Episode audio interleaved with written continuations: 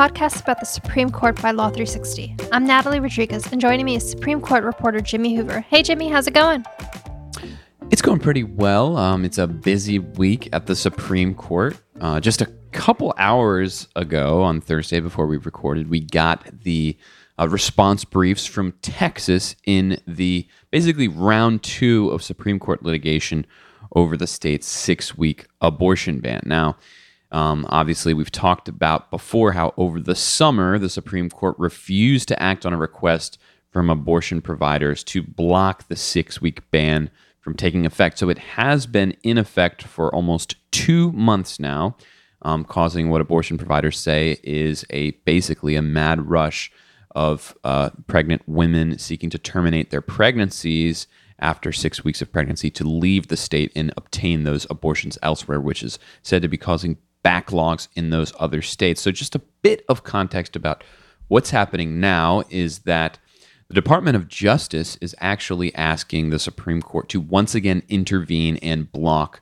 the law. They say it is unconstitutional, that Texas has effectively nullified Roe versus Wade. But what makes this case pretty interesting is kind of the procedural posture that we're in. So, just a little bit more background here a uh, Texas federal judge imposed a preliminary injunction that did have the effect of blocking the law, but that injunction was stayed or lifted by a Fifth Circuit panel. Now, the DOJ is back before the Supreme Court seeking to lift that stay and have the Supreme Court effectively once again impose the injunction blocking the law. Now, we just got the responses from Texas, which says that the DOJ basically has no standing to bring this lawsuit against the state of Texas for its um, six week abortion ban, also known as uh, Senate Bill 8.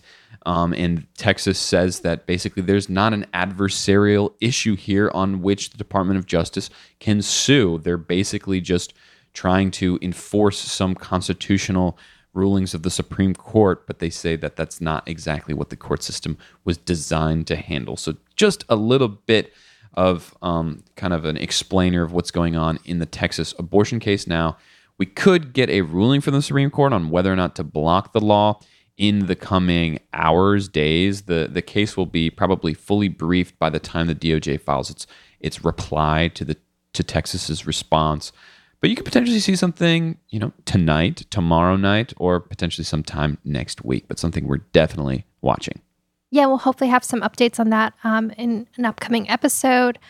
And an update from something that we spoke about last episode, uh, we wanted to discuss the report, the draft report that came out of the Supreme Court Commission uh, on Friday, on Thursday night, I believe, actually, and they they, they held a, a public meeting discussion on it on Friday.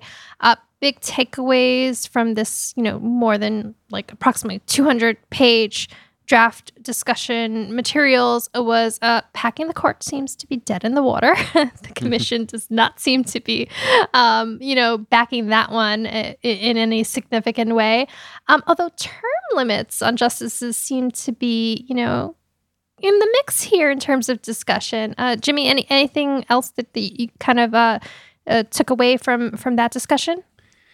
I mean, I think you pretty much just hit it. Um, that uh, the the draft discussion materials, as they've been labeled, which is kind of the preliminary but not quite a final report. It's subject to some edits and clarifications and modifications and things of that nature. But yeah, you're right. It, it criticized heavily this idea of expanding the court to essentially give Biden the opportunity to nullify the Supreme Court's current conservative supermajority, and it said that that strategy brings considerable risks, among them a continuous cycle of expansion that could lead to, get this, Natalie, something like 60 to 70 justices on the Supreme Court. Now, that would really make podcasting a little bit difficult, having to figure out who's talking at any particular time, but that is seems to be what the at least these draft discussion materials were warning about. Now, I, th- I should I should say one caveat here is that in their meeting on Friday, in which the commission was completely divided over the contents of this report, by the way,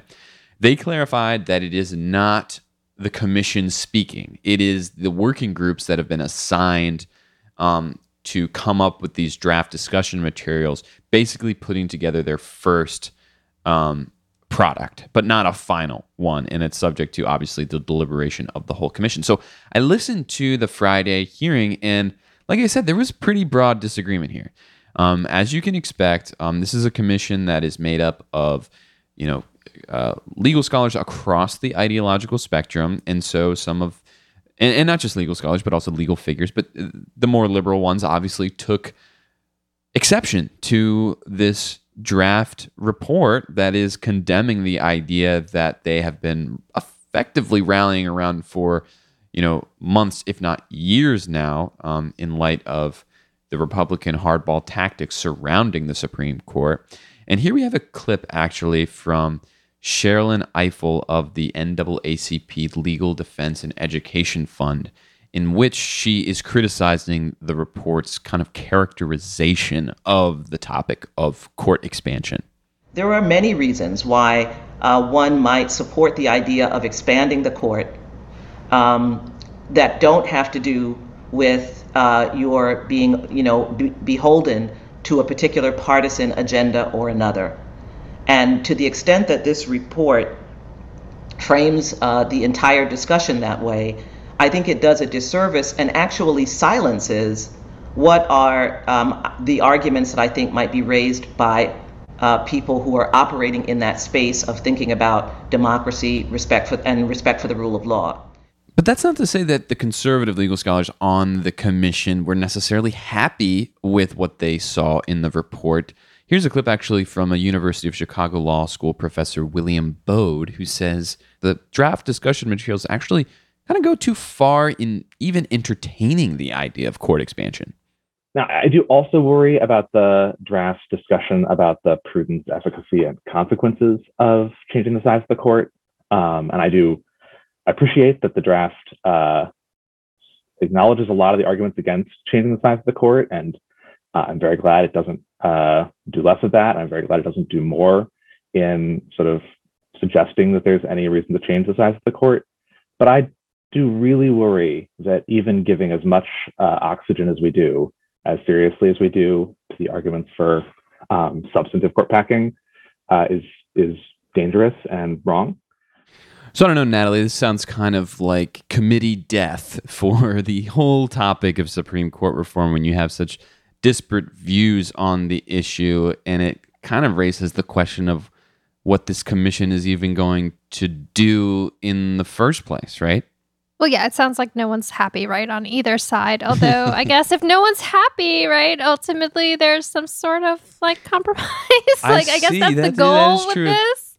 Um, although, you know, yeah, it's hard to see exactly what will come of all this. I, I think it's always great to have a bunch of intelligent people, you know, in a room debating like an issue, but in a you know, Zoom room. In a Zoom room. but, you know, well, obviously, just keep looking at this uh, and, and keep, you know, on top of what does come out of the commission. I, I, I believe the report uh, is due in mid November, so hopefully uh, we'll, we'll have some more light shined on, on that then. So that's kind of the big news of the week. Um, obviously, there are no arguments this week, but they did have two significant rulings on qualified immunity for, um, you know, and qualified immunity is something we've I know talked about in the past. It's reached the Supreme Court several times over the last year or so. Um, you know, most often justices have sided with law enforcement on this issue, and that was no different on Monday when the justice overturned two circuit courts and granted the protection to several officers involved in these instances. So we want to just, you know, kind of dig a little deeper into this topic. That's right. One of the cases decided Monday involved a 2016 incident in which California police officers responded to a 911 call from a child saying she and her mother were barricaded in a bathroom to protect themselves from her mother's boyfriend, who she said was trying to saw his way through the door. So the boyfriend was ultimately arrested. Um, police said he had they could see a knife in his pocket, but he claimed the arresting officer used excessive force by shoving him to the ground with his foot and placing his knee on his back. The other case on Monday involved a man in Oklahoma who was shot and killed by police after allegedly threatening them with a hammer uh, when they were responding to a possible domestic violence incident. In both cases, the Supreme Court found circuit courts were wrong to deny qualified immunity to officers, meaning that they can't be held liable for these potential uh, alleged civil rights violations. So, what do we glean from these two decisions about the state of the doctrine? Well, to discuss the cases we have on Jay Schweikert, he's an attorney and a research fellow with the Cato Institute's Project on Criminal Justice, and he's going to be talking us through the background of this doctrine. Uh, thanks for joining us, Jay. Thank you very much for having me. So, I think most people who listen to the show probably have a basic understanding that the qualified immunity doctrine is something that protects police and other law enforcement officers from accusations of of civil rights of violations, and in, in, particular them being held liable for those um, accused violations. But can you kind of go in depth a little bit more and give us your best definition of what this doctrine actually says in practice? Absolutely. So, qualified immunity is a judicial doctrine that was invented by the Supreme Court, which can be invoked as a defense in civil rights cases against public officials. Now, we often talk about this in the context of law enforcement, but it's important to recognize that this doctrine isn't limited to police officers. It applies to any public official who might be sued under our federal civil rights statute. And the, the core of the doctrine is the principle that even if a public official has violated someone's constitutional rights, they cannot be held civilly liable unless a court determines that they also violated clearly established law. And that phrase, clearly established law, is really the key to understanding the doctrine. Because in practice, it's a very difficult requirement to meet and generally requires that civil rights plaintiffs find a prior judicial decision already issued in their jurisdiction where someone else's rights were violated in nearly the same way as theirs were. In other words, it means that to overcome qualified immunity uh, turns into a hunt and peck for a case in your jurisdiction with sufficiently similar facts. And if you can't find that, you won't be able to get redress for your constitutional injury. We've seen it come up more and more, you know, in the Supreme Court in general conversation. What's behind that surge of qualified immunity coming more to the limelight lately? Well, I think it's it's really two key developments. I think the first is the uh, increasing recognition of the sort of injustices that qualified immunity regularly permits. Um, because it routinely excuses even egregious constitutional violations based on the mere happenstance of the fact patterns of prior cases. Uh, that means that it denies justice to victims whose rights have been violated. But especially in the law enforcement context, it severely undermines public trust in our nation's law enforcement officers because it tells the public accurately that police are held to a far lower standard of accountability than ordinary citizens.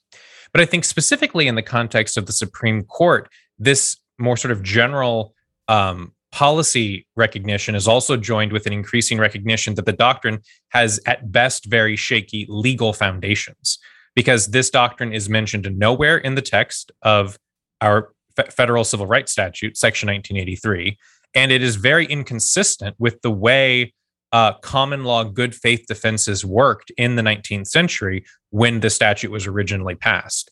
It so it was essentially simply invented by the Supreme Court for purely policy reasons, and that has formed the core of the uh, argument that the Supreme Court itself should reconsider this uh, legally misguided doctrine.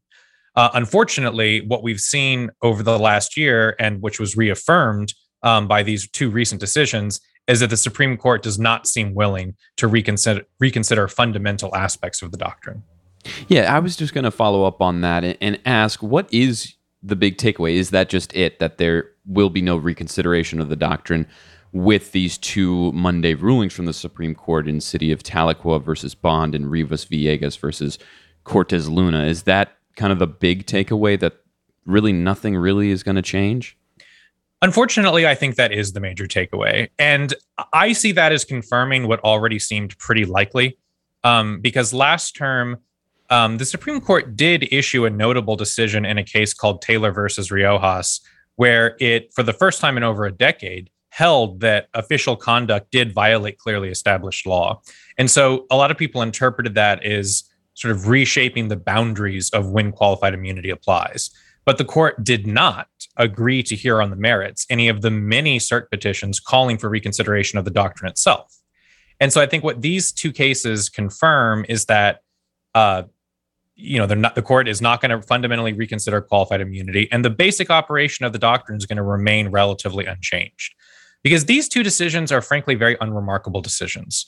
Um, the facts aren't especially remarkable. There's nothing novel about the legal analysis. They're just very straightforward applications of the qualified immunity doctrine, as you would expect to see in any lower court decision.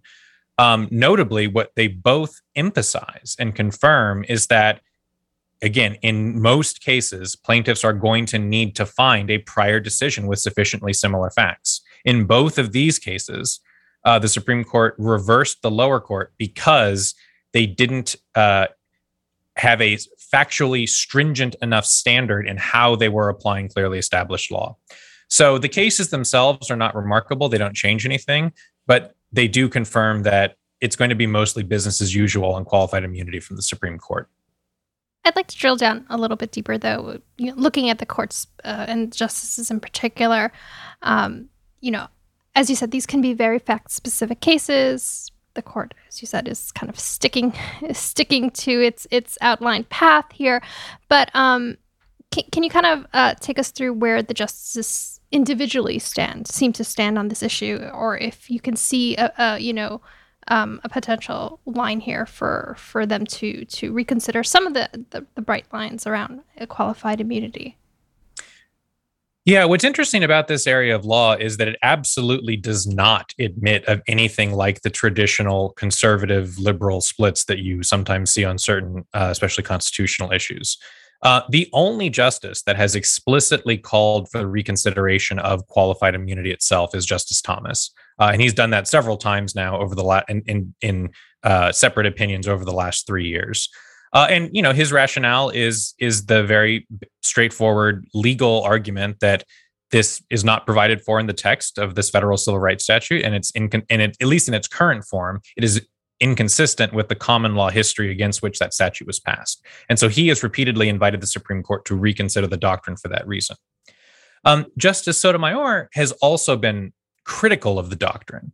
Um, in particular, she wrote a, a, dissent in a case a couple years ago called Kisela versus Hughes, uh, joined by Justice Ginsburg, where she noted that the court has really taken a one sided approach to qualified immunity that almost always uh, reverses lower courts that grant immunity rather than lower courts that deny immunity. In other words, the Supreme Court's consistent message to lower courts for decades has been be a lot more hesitant uh, to ever deny immunity. And that has resulted in a lot of, especially police officers, grant being granted immunity even for egregious misconduct.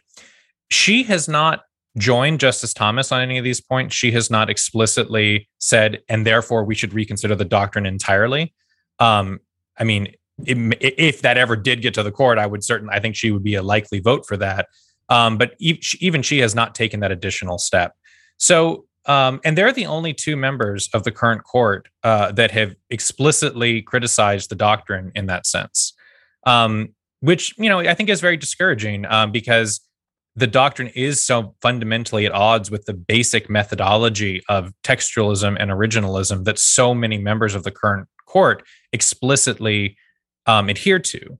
So it's I think it's a little confusing to me that, for instance, Justice Gorsuch hasn't joined any of Justice Thomas's opinions on this matter. Um, but right now, there's there are critics of the doctrine on the court, but there's not a core to even agree to hear one of these cases on the merits, much less fundamentally change the doctrine. I think what's interesting about these cases, as you say, is how clearly they kind of lay out the common application of qualified immunity, where the court in both cases kind of had almost identical reasoning, basically saying that the plaintiffs were not able to point to a sufficiently similar precedent that clearly established the police officer's conduct as unconstitutional. And I guess I would just ask to kind of put on the other hat for a second, Jay, and and and just kind of explain what was this original policy justification for this seemingly difficult test to meet? What what is it that courts found so alluring about establishing qualified immunity in the first place?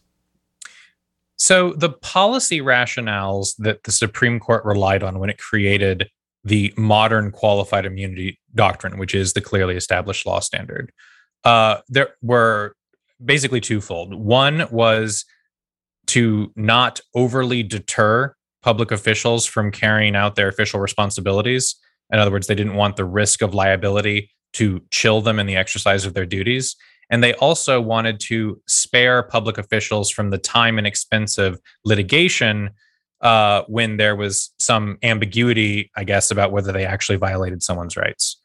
Um, now, I think one thing that's important to recognize is that the Supreme Court was explicitly engaged in policymaking uh, in its 1982 decision in Harlow versus Fitzgerald, where it articulated these concerns. It wasn't even pretending to interpret the statute. So, mm-hmm. whether or not you agree with those policy concerns, uh, they're not something that Congress actually ever decided on. Um, but even still, I think at least when you look at the way qualified immunity has been applied today, it doesn't actually capture those particular concerns um, for a few reasons. One, uh, especially in the law enforcement context, police officers are nearly always indemnified in any civil rights suit brought against them, uh, even if plaintiffs overcome qualified immunity. It is almost never the officer personally that ends up paying any of that judgment. Um, so the idea that there's a personal risk to officers of serious financial consequences um, is simply untrue given the way that civil litigation currently works today. And this has been rigorously demonstrated by Joanna Schwartz, uh, a UCLA law professor and really the leading empirical scholar of qualified immunity. Um, similarly, um, Joanna Schwartz has, has debunked this notion that qualified immunity is somehow sparing defendants from the burdens of litigation. Because if that were true, what you would expect to see is qualified immunity filtering out cases at the pleading stage before discovery happens because discovery is generally the longest and costliest phase of civil litigation. So if you can get a case tossed out before then, that makes it much less burdensome. But what she found when she analyzed uh, hundreds, thousands of qualified immunity uh, cases in the district courts is that the doctrine almost never, uh, I believe only in 0.6% of cases, actually dismissed a case at the pleading stage. It was much more likely to be granted at the summary judgment stage after discovery, after depositions, right before trial. And at that point, um, you know, the defendant has already had to go, undergo the burdens of litigation. Um, so, whatever you think about that concern in the abstract, that it's uh, somehow public officials should be more protected from the burdens of litigation than ordinary citizens, it's just not a concern that's actually being addressed by the current way qualified immunity works. If qualified immunity, though, is pretty much off the table at the Supreme Court level, at least, what's left for police accountability advocates? Well, Congress can change qualified immunity. Um, qualified immunity is not a constitutional doctrine. It is, in theory, an interpretation of a particular federal statute, Section 1983, which means that Congress has the authority to amend the statute to basically clarify that it means what it currently says.